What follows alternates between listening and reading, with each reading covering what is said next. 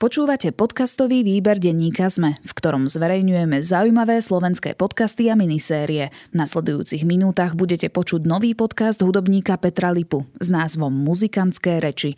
Ak chcete, aby sa aj váš podcast stal súčasťou výberu denníka ZME, ozvite sa nám na výberpodcast zavináč petitpress.sk. Počúvate podcast Slovenskej jazzovej spoločnosti Muzikantské reči, ktorý z verejných zdrojov podporil Fond na podporu umenia. Mojou dnešnou témou je hudobné vzdelanie. To je téma veľmi široká. Rozmýšľal som, že by bolo ideálne tu mať aspoň 20 hostí, ale nakoniec sme sa dohodli, že bude len jeden. Mojím hostom je Matúš Jakabčic. Vítaj Matúš. Ahoj Peter, ďakujem, že si ma zavolal ideme rovno na vec, pretože som si vymyslel, že teba budem v tejto veci potrebovať ako partnera, aby sme spolu rozprávali. Ja mám pocit, že hudobné vzdelanie a hudobné vzdelávanie e, prekonalo strašnú revolúciu za posledných, ja neviem, 50-70 rokov, povedzme. E, starí majstri nakoniec e, nemali žiadne hudobné vzdelanie. Kedy si bolo módou alebo zvykom, že talentovaný mladý človek sa dostal k nejakému majstrovi a tam sa od neho niečo naučil a potom aj tak už zvyšok robil sám bez ďalšieho nejakého vzdelávania, systematického vzdelávania. O tej hudbe, ktorú máme my radi, o tej ani zatiaľ nehovorím. Teraz hovorím všeobecne o hudobnom vzdelaní. Čo si myslíš, do akej miery je potrebné dnes hudobné vzdelanie? To je dobrá otázka.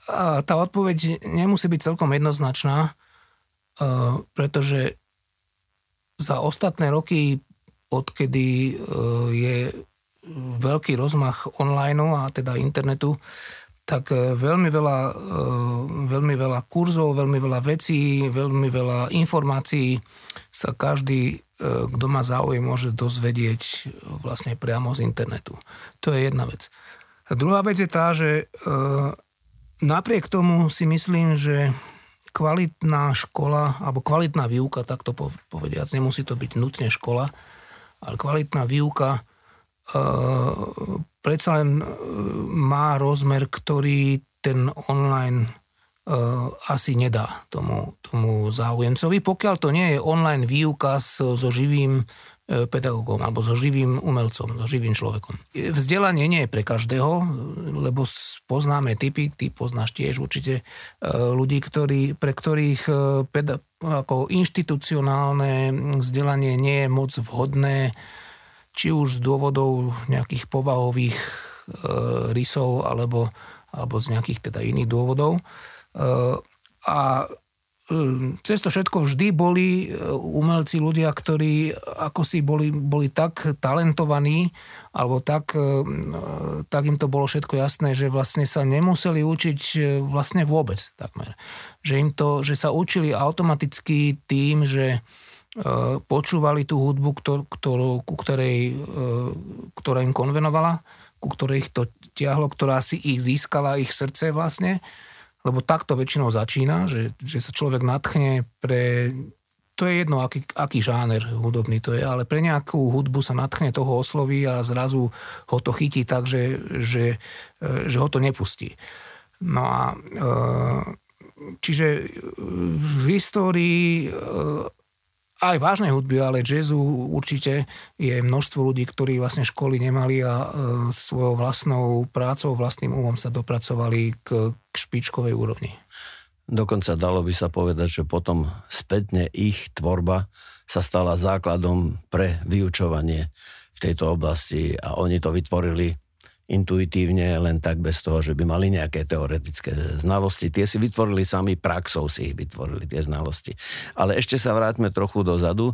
Ja si myslím, že pobyt alebo prítomnosť v kolektíve ľudí, ktorým ide o to isté, o čo ide mne ako študentovi hudby a to znamená, ten kolektívny pocit a byť tam s nimi je veľmi dôležitý. Ten pocit, lebo ten dáva človekovi strašne veľké krídla a strašne mu pomáha, keď vidí okolo seba ľudí, ktorí sú nadšení pre túto vec a chcú sa takisto učiť. Preto si myslím, že to vzdelanie je teda dôležité. Samozrejme, to je otázka úpravy toho vzdelávania, aby bol ten kolektív funkčný tam, aby sa takto aj učilo, aby tie osnovy boli také, že môže sa ten kolektívny pocit ako si využívať. Lebo často je to individuálne učenie, kde človek príde, niečo zahrá, odíde a nikdy ani nestretne nikoho iného. Ale našťastie v jazze to tak nie je. Čiže to by som zafixoval, že ten pocit eh, byť s ostatnými na jednej lodi je veľmi dôležitý podľa mňa. Ja ťa len doplním, že neplatí to len v jazze, platí to aj vo vážnej hudbe, pretože vo vážnej hudbe máme komornú hru a odjak ja neviem, či odjak živa, neviem ako dlho, ale určite už minimálne x dekád je súčasťou osnov eh, aj v oblasti vážnej hudby, napríklad komorná hra, hra v orchestri a tak ďalej. Čiže aj tam tá, eh, tá spolupráca s tými ostatnými kolegami vlastne sa preferuje potom. Čiže vždy išlo podľa mňa o to, aby, aby tí jednotliví adepti neboli izolovaní. Ako, lebo áno, tak ako hovoríš, to je pravda, že povedzme výuka, ktorá prebieha individuálne na nejaký, napríklad nejaký nástroj alebo kompozíciu, to je jedno, e, je, e, je ochudobnená, respektíve neobsahuje ten prvok e, kolektívnej spolupráce.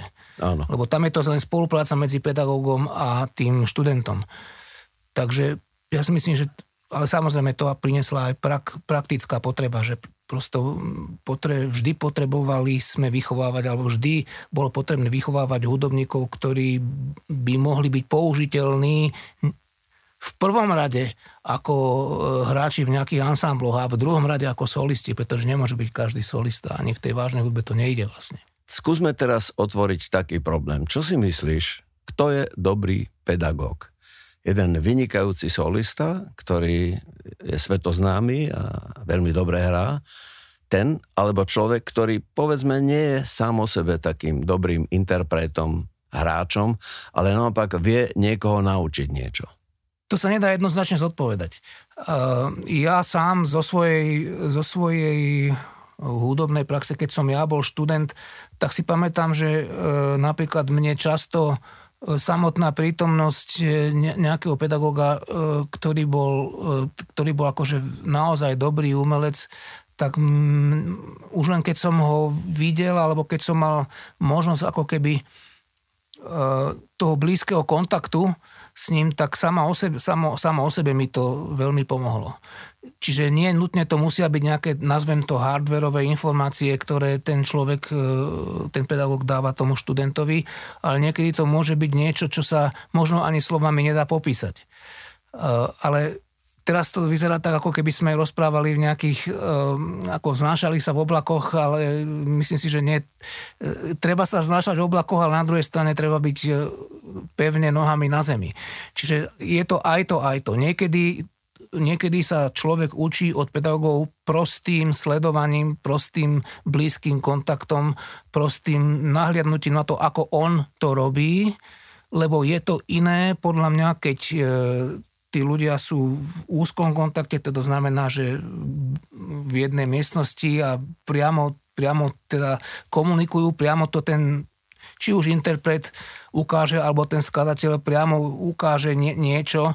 E, je to iné, ako keď, keď sa to robí na diálku alebo keď je to neosobné. Aspoň pre mňa to tak je. No. Áno, myslím... Ale na druhej strane, ešte dopoviem veľmi rýchlo, na druhej strane uh, je veľmi dôležité uh, podľa mňa uh, tá, aj tá inštitucionálnosť tej, toho vzdelávania. To znamená, že z objektívneho hľadiska musia byť dané nejaké parametre, nejaké osnovy, nejaké silaby, nejaké požiadavky, ktoré musí študent krok po kroku zvládnuť, aby na tom konci toho vzdelania e, tá škola vyplúla niekoho, e, kto je profesionál v tom dobrom slova zmysle. To znamená, že ovláda remeslo a zároveň, e, zároveň ani umenie mu nie je cudzie, tak by som to povedal. Keď sa vrátim trochu do histórie, do toho prvého hudobného vzdelania, do prvého styku s hudobným vzdelávaním, tak ja mám štyri deti a ja viem, že chodili všetci štyria na klavír a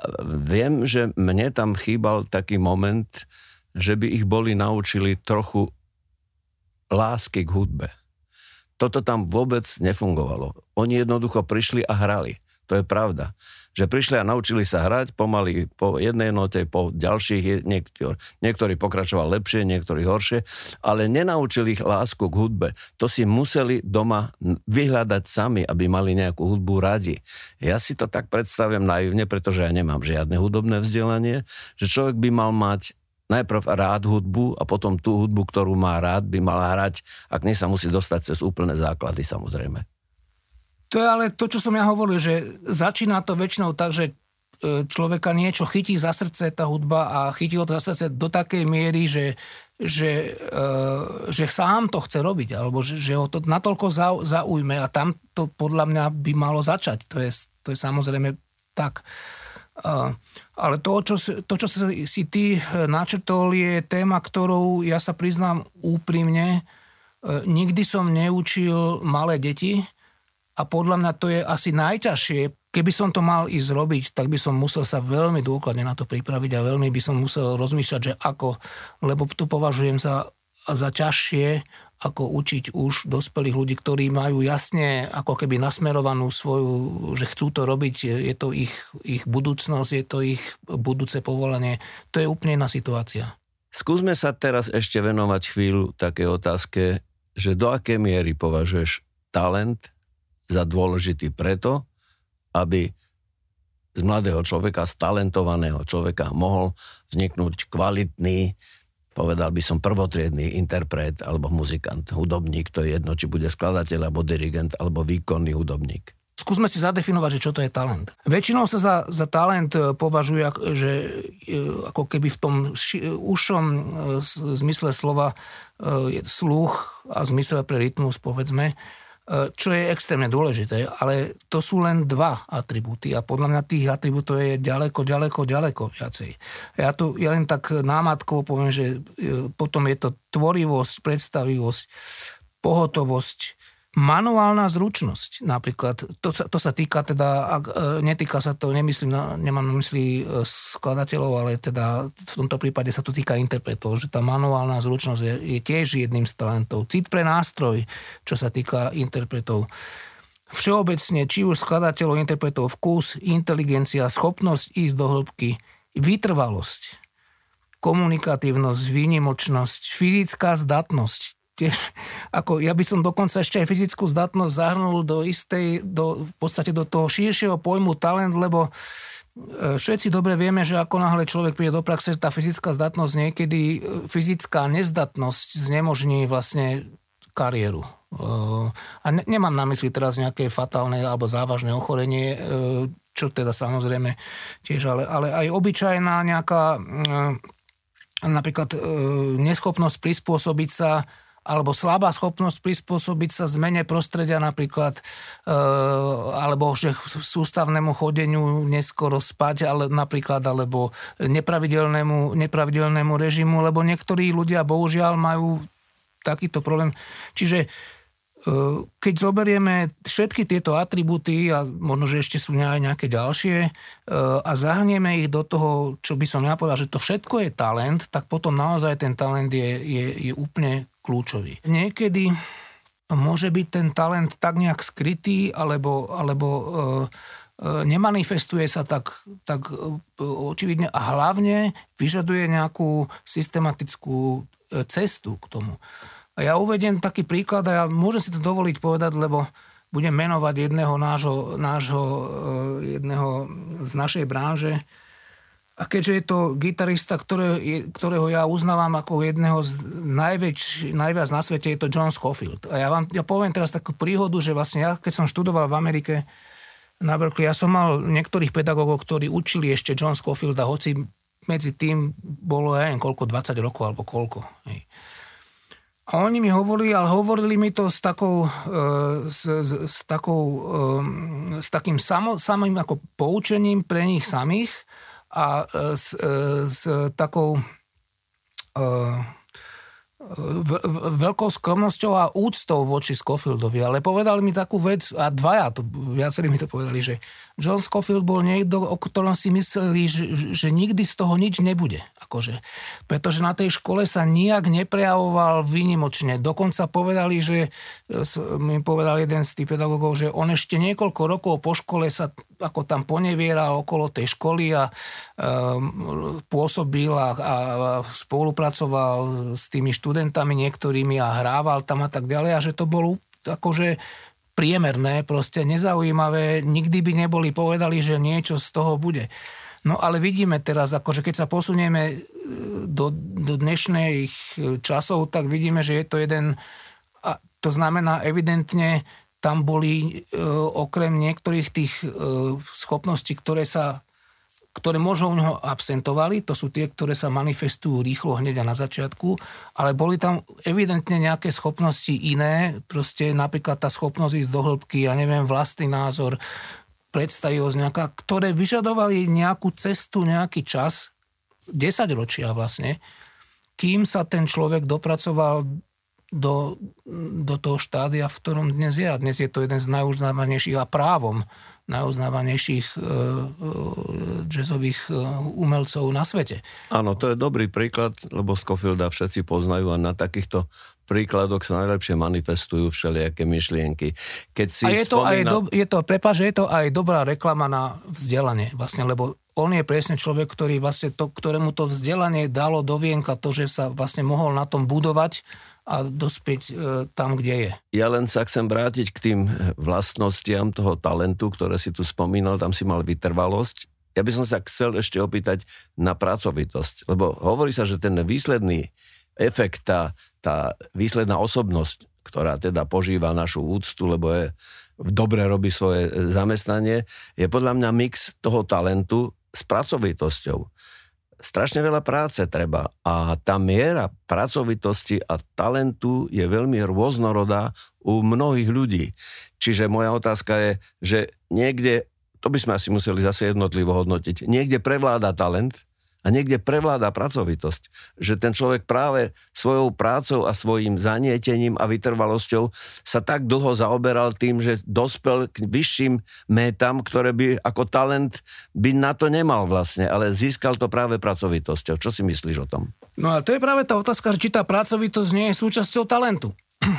Alebo eh, ja, ja to poviem, otočím to, ja to poviem takto, že ako myslíme si, že niekto dokáže 7-8 hodín denne cvičiť len preto, že je pracovitý a že tam nie je niečo viacej za tým, e, lebo pokiaľ by tam niečo iné nebolo, tak ten človek to po troch hodinách zabalí. Prosto si myslím ja. Akože, a toto sú ľudia, o ktorých rozprávame, ako John McLaughlin celý život cvičí 7-8 hodín denne. Zrejme to e, nerobil len preto, aby akože chcem dosiahnuť, aby ja som bol e, najlepší, to asi človek nevydrží len z takýchto pohnutok. Tam musí byť nejaký hĺbší záujem. A práve ten hĺbší záujem, podľa mňa, je niečo, čo asi do toho talentu by sa dalo zahrnúť, lebo to, to vieme aj v iných oblasti umenia boli vytvarní umelci, ktorí vlastne nič iné nerobili od rana do večera, ale im to proste nedalo spať. Jednoducho, že to museli že nevedeli existovať, kým to nedokončili napríklad nejaké dielo. Matúš, teraz prejdeme e, na trošku inú, ale príbuznú samozrejme tému. Predtým, než sa k nej dostaneme, mohol by si e, povedať takú krátku svoju pedagogickú alebo žiacko-pedagogickú vizitku, ako si sa vlastne ty dostal k hudbe a e, aký máš ten pedagogický kurikulum vitae. Ja som sa k hudbe dostal trošku neskôr ako väčšina e, mojich e, kolegov. E, pomerne neskôr som začal hrať asi 12-13 ročne, to ale nie také podstatné. Potom e, ja som vlastne hudobné vzdelanie si začal doplňať až neskôr, až, až vlastne keď som bol dospelý. Čiže e, som najprv absolvoval e, matfis, matematovskú fyzikálnu fakultu, až potom neskôr som e, e, absolvoval konzervatórium, kompozíciu na konzervatóriu v Bratislave a potom neskôr, čo sa týka vzdelania môjho teda, a potom neskôr Berkeley College of Music uh, v Amerike, v Bostone. Uh, ešte keď som bol na konzervatóriu ako študent, tak v tom poslednom ročníku som začal učiť na konzervatóriu. To bolo vlastne, to bolo myslím v roku 1992. Čiže vlastne dnes to bude 30 rokov, takmer, ale s jednou prestávkou, lebo ja potom, keď som bol v Amerike, tak samozrejme som bol v Amerike a neučil som tu.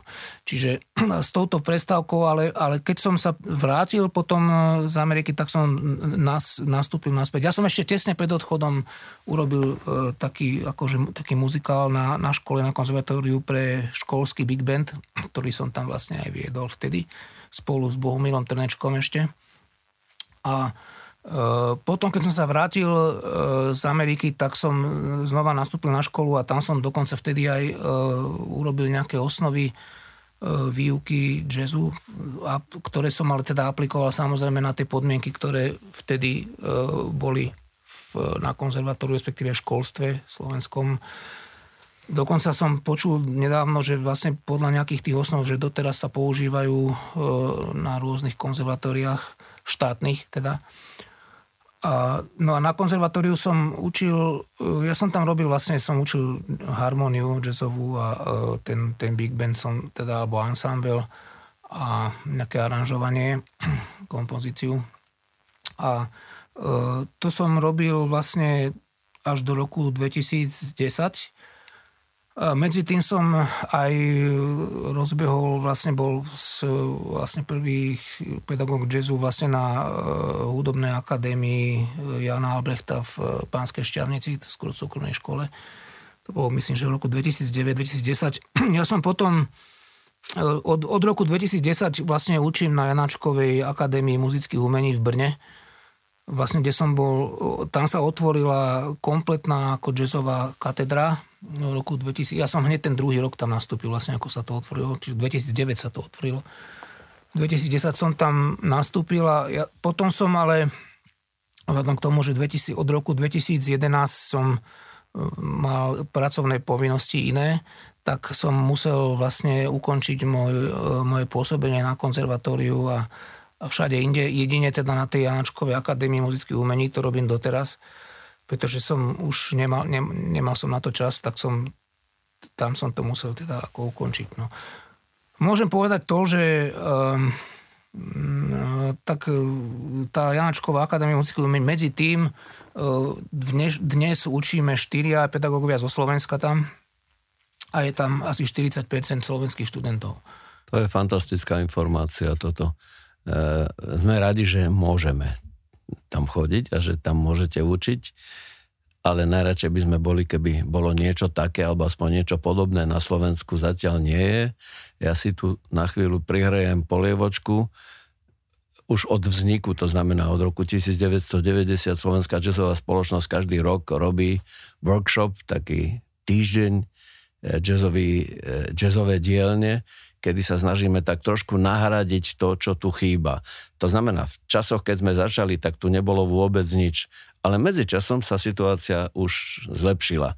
My ale v tej tradícii pokračujeme ďalej. Dúfam, že to je niečo mimoriadne a to je niečo, čo mnohým ľuďom dá to, po čom túžia, tie vedomosti a história ukázala, že vlastne celá ďalšia muzikantská generácia slovenská, ktorá každých 10 rokov e, vyjde do života, sa na týchto kurzoch tiež zúčastnila, čiže máme dobrú históriu.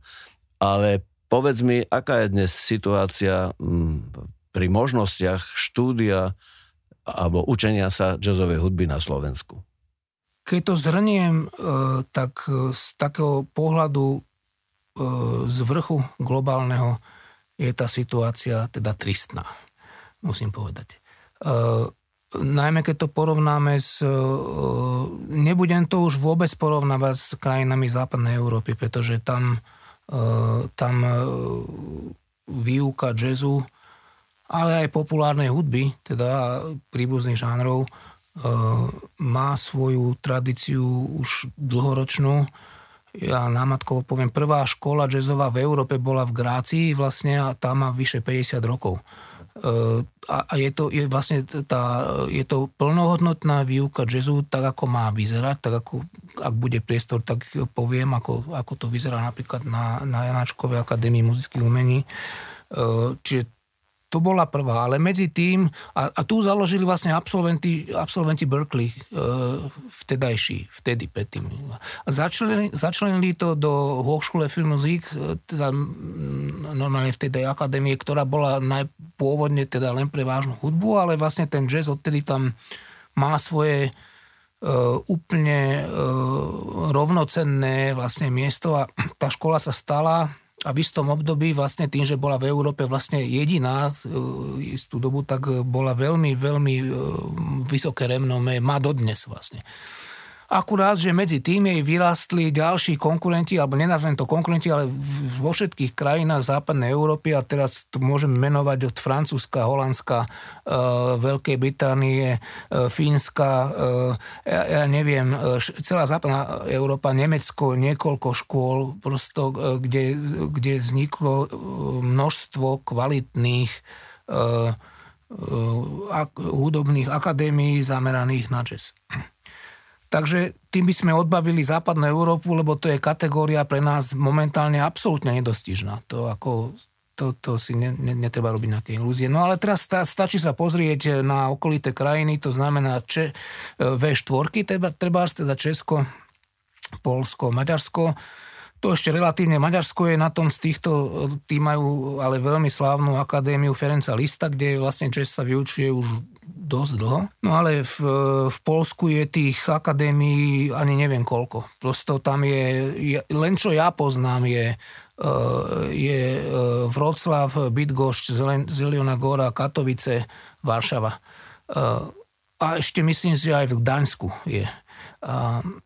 To som asi, nevy, to som asi nevymenoval všetky. No určite nie. A... Polsko je veľké a má veľkú tradíciu. Tak, tak, presne tak. No, a, ale v Čechách hneď máme, e, keď hovoríme o tom najvyššom stupne vzdelania, tak máme Janačková akadémie muzických umení v Brne a HAMU, teda Hudobná akadémie muzických umení v Prahe to sú vlastne akadémie. Hej. A potom máme v Prahe vyšší odbor, Voška, vyšší odborní škola a je tam, e, je tam Ješkové konzervatórium, ktoré tiež funguje už snad možno 20 rokov alebo koľko. Aj viac? Aj Oni viac. začali hneď po 80. Áno, áno, áno. Ja hovorím o výuke, ktorá je komplexná. To znamená, že nie len nejaké dielčie predmety, e, ako keby, nechcem povedať, že vytrhnuté z kontextu, lebo zase druhá vec je, pán Boh zaplať za všetko, čo je, je čiže aj dielčie predmety, keď sú niekde, tak je to na, určite dobré.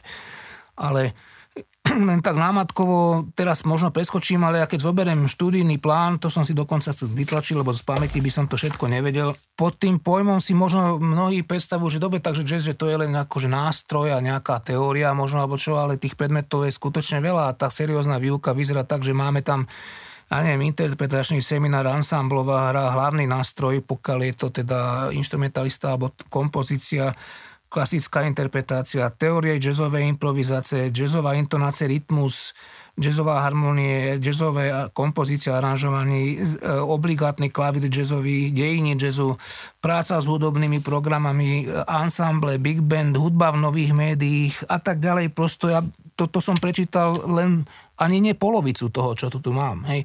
To všetko sú predmety, vlastne, ktoré, ktoré ktoré vo, vo, svojo, vo svojej komplexnosti vlastne zahrňajú, e, povedal by som, nielen, e, nielen e, praktickú výuku napríklad daného nástroja, ale všeobecný rozhľad a všeobecnú vzdelanosť v tom odbore tak ako vo vážnej hudbe tiež e, človek neštuduje len ten nástroj, ale aj iné predmety, tak takisto je to tu a tu vidíme, že koľko tých predmetov je a tie musia byť ale aj personálne obsadené samozrejme. E, pokiaľ hovoríme o, o takomto rozsahu, ktorý je seriózny, tak na Slovensku nie je ani jedna škola ktorá by toto poskytovala. A to je dôvod, prečo 40% študentov vlastne e, na, na jamu je zo Slovenska. Ja si myslím, že na Slovensku sú už konzervatória, ktoré trošku pootvorili dvere jazzu. A... Aby to nevyzeralo, že nič sa nedeje, samozrejme, že deje sa. Ako som spomenul,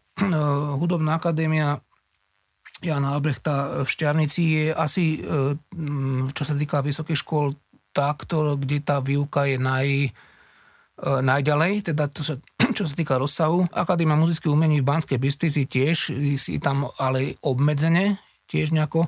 A v ŠMU v Bratislave je ešte obmedzenejší rozsah, teda vlastne takmer žiaden. Takmer žiaden. Áno. Keď som aj dnes sa pripravoval na náš rozhovor a pozeral som si ten web e, školy, lebo však predsa len sa treba uistiť, tak som tam vlastne v podstate e, nenašiel. No potom máme konzervatória štátne, konzervatória súkromné. Štátne konzervatória sú Bratislava, Košice, Žilina, Banská Bystrica, kde veľmi obmedzenej miere prebieha aj výuka jazzu, ale skôr sa to deje e, napríklad v Bratislavskom konzervatórium na uh, buď na báze toho hlavného nástroja, to znamená, že ja neviem, príklad, no taký hlavný nástroj je saxofón, saxofón. a učí tam uh, Erik Rotenstein tak uh, zákom, a dlhé roky tam učil Dušan Huščava, ktorý vlastne založil tú saxofónovú, prvú saxofónovú triedu na Slovensku tak samozrejme, že e, do tých osnov vtesnajú nejaké, vtesnajú aj ten jazz napríklad. Aj. Lebo takáto komplexná výuka by mala byť aj na strednom stupni, nielen na, na, na tej akadémii. Medzi súkromnými konzervatóriumi sú, sú, sú podľa mojich vedomostí sú dve, ktoré majú E, ako špecializáciu, respektíve ako hlavný odbor majú e, jazzovú a populárnu hudbu. A, to, a z okolností obidve sú, sa volajú konzervatória Desidera Kardoša. Jedno je v Prešove, jedno je v Topolčanoch. Ja bohužiaľ sa musím ospravedlniť, že možno, že som niekoho nespomenul e, na, na Slovensku, tak ak to tak je, tak sa ospravedlňujem. Moj, moje vedomosti tu končia. Teda Áno, my tu nehľadáme kompletný prehľad toho, to e, si samozrejme nájdú záujemcovia, keď budú chcieť, tak si to môžu vyhľadať. Toto má byť len náznak toho, kde sa jazz a populárna hudba učí. Ja sa ešte teraz na chvíľu chcem vrátiť do toho Brna a e, do ešte hĺbšej histórie, do čas, keď si ty bol e, na Berkeley College of Music v Bostone, čo je jedna z tých najznámejších svetových škôl a keď porovnáš tie predmety, ktoré sa učia tu v Brne a keď s tými, ktoré si sa učil tam v Amerike, tak máš pocit, že to je to isté, že je to už totožné? Výuka niektorých predmetov bola trošku modifikovaná a prispôsobila sa možno k e, tomu prepojeniu s vážnou hudbou. Brno má jednu výhodu, že sa tam stretol podľa mňa veľmi kvalitný pedagogický zbor, kde skoro všetci pedagógovia študovali na nejakých, a každý na nejakej inej škole, e, v, buď v Amerike alebo v Európe.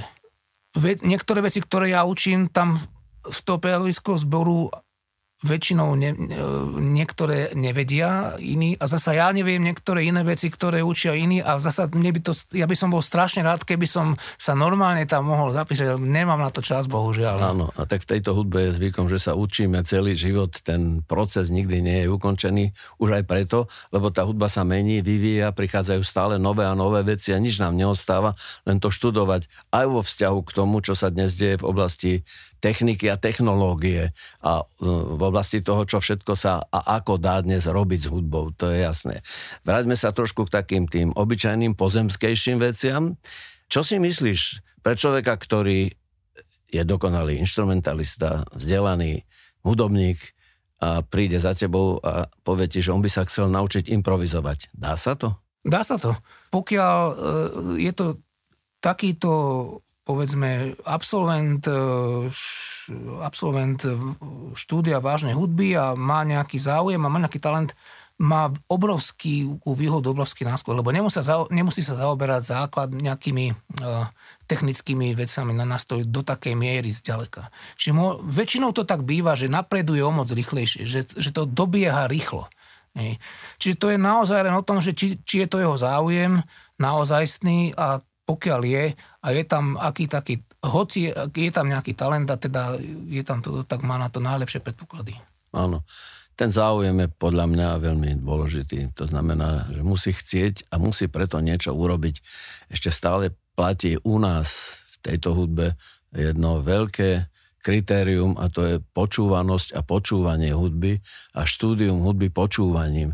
U nás sa počúvaním získavajú vedomosti, ktoré sú neopakovateľné a nezískateľné v iných situáciách, len počúvaním tých majstrov.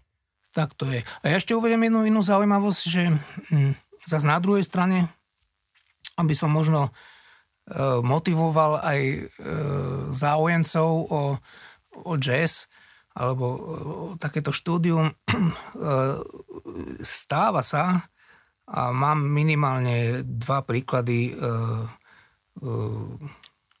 jazzových hudobníkov, ktorí absolvovali jamu nedávno, ktorí na začiatku napríklad jed, obidva, na ktorý mám na mysli, boli, keď robili príjímacie pohovory, boli pod čiarou. Hej. Že vlastne neboli by sa dostali, kebyže všetci tí, ktorí sú nad čiarou, akože nastúpia na, nastúpia na to štúdium. To znamená, že dostali sa obidvaja, každý v inom roku, roku teda, e, dostali sa na to štúdium vlastne e, ako náhradníci, tak povediac.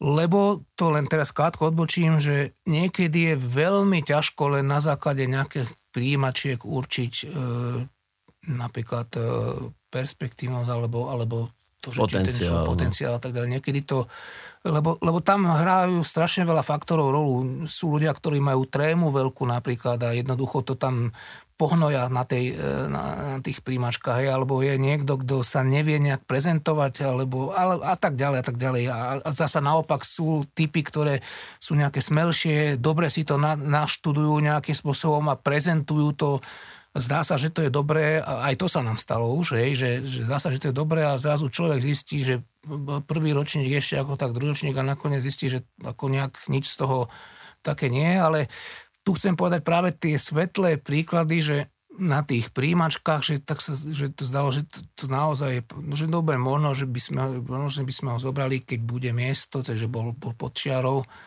Niečo tam snad je, ale nevieme. A ten človek v priebehu troch rokov, v priebehu troch rokov tak išiel hore a tak neuveriteľne, e, taký obrovský krok urobil dopredu. Dnes je to jeden úplne profesionálny hráč so všetkými atribútmi prosto uh, jeden vynikajúci, vynikajúci hráč, to je jeden, a ešte aj ľudský je to jeden skvelý človek. Čo je pre hudobníka tiež veľmi dôležité, lebo už sme povedali, že my žijeme v kolektívoch. Matúš, ďakujem veľmi pekne za rozhovor. My sme dnes hovorili v muzikantských rečiach, podcaste Slovenskej jazzovej spoločnosti o hudobnom vzdelaní, ktoré sme tak v závere zamerali na našu obľúbenú hudbu jazz. Dúfam, že tí, čo si to vypočujú, budú vedieť, čo si o tom, ako by sa mohli uberať životom ďalej, ak chcú byť hudobníci. Ďakujem pekne za rozhovor. Ďakujem pekne, Peter, že si ma zavolal. Volám sa Barbara Mareková a v denníku ZME pre vás robím podcast Ľudskosť o tom, ako na naše mentálne zdravie vplýva rodina a spoločnosť. S odborníkmi a odborníčkami rozoberám, ako sa v rodinách dedí trauma a ako sa dá v dospelosti uzdraviť. Ale rozprávam sa aj s ľuďmi, ktorí vyskúšali terapiu a zaujíma ma aj celospoločenský pohľad, ako sa menia slovenské rodiny alebo ako sa v našej spoločnosti cítia Rómky, Rómovia či ľudia, čo sú queer. Poďte sa učiť spolu so mnou, ako lepšie rozumieť sebe, ale aj ľuďom okolo nás. Podcast Ľudskosť vychádza každý štvrtok vo všetkých podcastových aplikáciách.